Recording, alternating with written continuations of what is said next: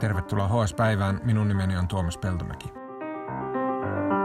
Jos koronaviruspandemia on jotain tehnyt hyvässä ja huonossa, niin asettanut kaikki ihmiset läpi yhteiskuntien enemmän tai vähemmän yhtä surkeaan tilanteeseen.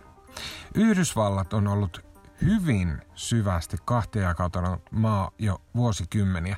Kysyin Helsingin Sanomien Washingtonin kirjeenvaihtaja Anna-Sofia Berneriltä, mitä koronaepidemia on tehnyt Trumpin Amerikalle.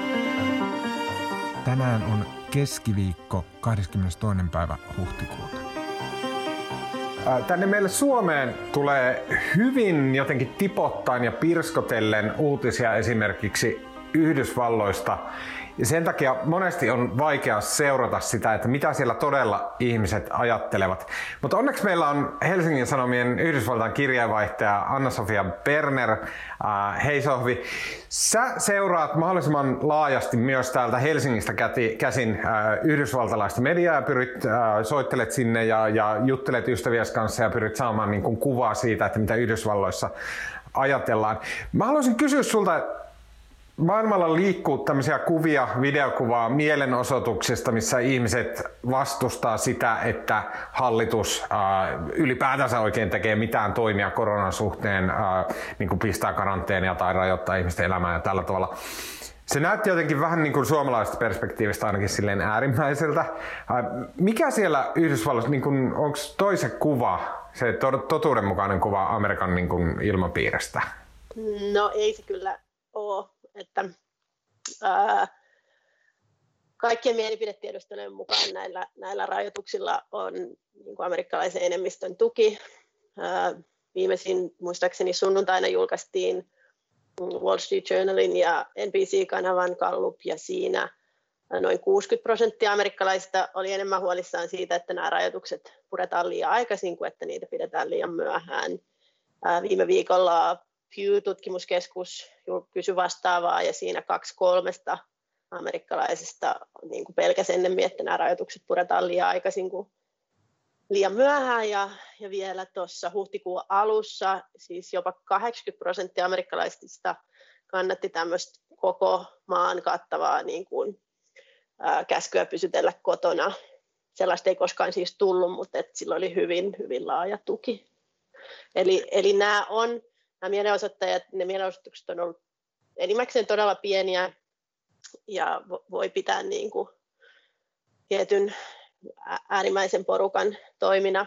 Mutta tietysti varmaan mitä kauemmin aika kuluu, niin sitä, sitä suuremmaksi kysymykseksi tämä tulee, että milloin, milloin avataan bisnekset ja päästetään ihmiset töihin. Miten sä luonnehtisit sitä, kun ei ainoastaan koronan aikana, mutta ehkä varsinkin nyt koronan aikana Suomeen välittyy semmoinen mielikuva Trumpista, että hän, hän niin kuin, vähän niin kuin joka asiaan tekee jotain hyvin äärimmäistä ja, ja niin kuin jotenkin herättää suuresti vastustusta tämmöisillä niin kuin typerillä teoillaan tai niin kuin tekemällä ihmeellisiä juttuja, niin kuin leikkaamalla WHO-rahoitusta tai tällä tavalla näin. Onko se onko se, miten Yhdysvalloissa ihmiset suhtautuu Trumpiin? Eli kohtaako hän tämmöistä vastustusta, koska toimii öykkärimäisesti tai, tai tekee niin kuin ihmeellisiä asioita? No kohtaa tietenkin, ja, ja koko ajanhan suurin osa amerikkalaisista on niin kuin, reipas 50 prosenttia on ollut sitä mieltä, että he ei pidä presidentistä ja arvosta niin kuin hyväksy hänen toimiaan. Ja, ja sitten tässä poikkeustilanteessa ne luvut on pysynyt niin kuin ihan semmoiset alun pientä niin kuin Trumpin kannatusnousua lukuun ottamatta, niin ihan tismalleen samana, että se kannatuskäyrä on se reilu 40 prosenttia ja se pysyy niin kuin vakaana. Sitten mitä tulee tähän niin kuin, Trumpin koronavirustoimiin, niin niihin, niihin kohdistuu ehkä, tai on kohdistunut varsinkin aluksi vähän enemmän kritiikkiä. Just itse asiassa tässä, kun me puhuttiin, niin mun kännykän näytölle tuli uutinen Washington Postilta, jossa, jossa ehdin vain nähdä otsikon, että, että suurin osa amerikkalaisista on sitä mieltä, että Trump on toimi, hoitanut tämän asian huonosti. Mm. Että, että myös republikaaneista aika merkittävä osa, kolmannes muistaakseni siinä Pewn tutkimuksessa ajatteli, että, että Trump reagoi tähän esimerkiksi liian hitaasti. Mutta sitten samaan aikaan on toki niin, että, että monesti otsikoihin nousee ne Trumpin puheet, ja sitten ne teot jää niin kuin vähäisemmälle. Et toki WHO-rahoituksen leikkaus tai nyt äh, hänen eilen twiittaama niin maahanmuuttokielto on, on niin kuin ihan oikeita mahdollisia toimia. Mutta sitten esimerkiksi tässä talouden avaamisessa, mistä hän on kuvitellut koko ajan, niin äh, siinä hän on antanut hyvin vapaat kädet kuvernööreille ja paikallishallinnoille ja ihan semmoiset lääkärien ja tutkijoiden kirjoittamilta vaikuttavat ohjeet on annettu, että pitää odottaa, että tapauksia on tarpeeksi vähän ennen kuin tehdään yhtään mitään. Ja sitten ehkä näissä avauspuheissa kannattaa muistaa sekin, että isossa osassa Yhdysvaltojen ne rajoitukset on vielä paljon äh, kovempia kuin, Yhdys, äh, kuin Suomessa. Että mm. Jos siellä nyt nostetaan jotain rajoituksia, niin kuin vaikka avataan, avataan vaatekauppoja tai kuntosaleja, niin, niin Suomessahan nämä on mahdollisesti ollut koko ajan auki. Mm. Tämä on varmaan sellainen asia, mikä ei välttämättä suomalaisille ole kovin tuttu, mutta että mitä se siis tarkoittaa, että esimerkiksi Trump antaa vapaat kädet jollekin kuvernöörille ja tälleen? Mitä se niin meinaa? No periaatteessa hän ei voinut tehdä mitään muuta, koska tästä syntyi tämmöinen niin kuin, äh, perustuslaillinen kiista, että kenellä on oikeus. oikeus. Mutta käytännössä kun nämä rajoitukset on kuvernöörien eli osavaltioiden johtajien, osavaltioiden presidenttien asettamia, niin he saa nyt sitten päättää myös niiden purkamisesta. Ja käytännössä mä näin jonkun arvion, jossa ajateltiin, että tämä Trumpin uhittelu tällä omalla vallallaan, että minulla on totaalinen valta päättää, päättää näiden rajoitusten purkamisesta, mikä nosti hirvittävän metelin, niin se oli, olisikin ollut vaan ovella kikka, jolla Trump voi sitten myöhemmin olla, että no mä yritin, mutta te sanoitte, mm. että mä en saa tehdä tätä, jolloin sitten kuvernöörit kantaa sen vastuun niistä päätöksistä. Ainakin Suomessa tämä näyttäytyy kuitenkin tämä koronakriisi sellaisena, että tosi tiukasti, itse asiassa tosi tiukasti kansakunta niin kuin hitsautuu yhteen. Jotenkin tulee semmoinen, ehkä semmoinen tajuaminen, että niin joo, että täälläpä me kaikki nyt samalla tavalla näissä kämpissämme sitten ollaan vankina. Ja tulee semmoinen niin kuin, siinä semmoisessa lievässä surkeudessa ollaan niin kuin yhtenäistä kansaa.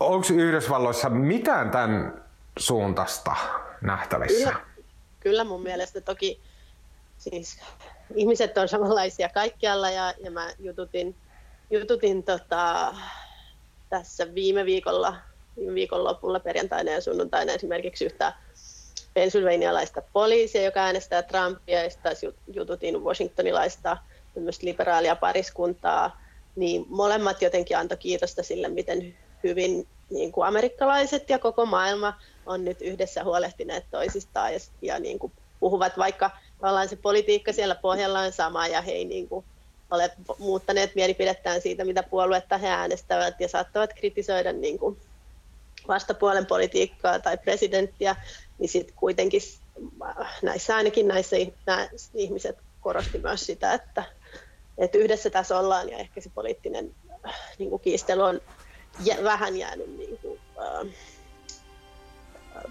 vähemmälle. Okei, okay. Helsingin Sanomien Yhdysvaltain kirjeenvaihtaja Anna-Sofia Berner, kiitos oikein paljon. Kiitos. Podcastia ystäville Helsingin Sanomat tarjoaa kahden viikon ilmaisen näytetilauksen osoitteessa hs.fi kautta parempaa kuunneltavaa. Hesarin tilauksella ja HSN näppillä pysyt aina perillä uutisista ja niiden taustoista. Tilaamalla saat muun muassa kaiken uutisoinnin vuorokauden ympäri vuoden jokaisena päivänä, kaikki HSN tuottamat podcastit ja ääniversiot jutuista ja pääsyn Hesarin arkistoon aina päivälehden päiviin saakka. Eli vielä kerran, hae oma kahden viikon näytetilauksesi osoitteessa hs.fi kautta parempaa kuunneltavaa. Tänään äänen ja kuvan meille tekee Kristina Marttinen. Minun nimeni on Tuomas Peltomäki. Minut löytää sosiaalisesta mediasta at Tuomas Peltomäki, varsinkin Twitterissä. Mielelläni otan vastaan palautetta, juttuvinkkejä, ehdotuksia. Ja sen lisäksi voit lähettää mulle sähköpostia at hs.fi. Kiitos.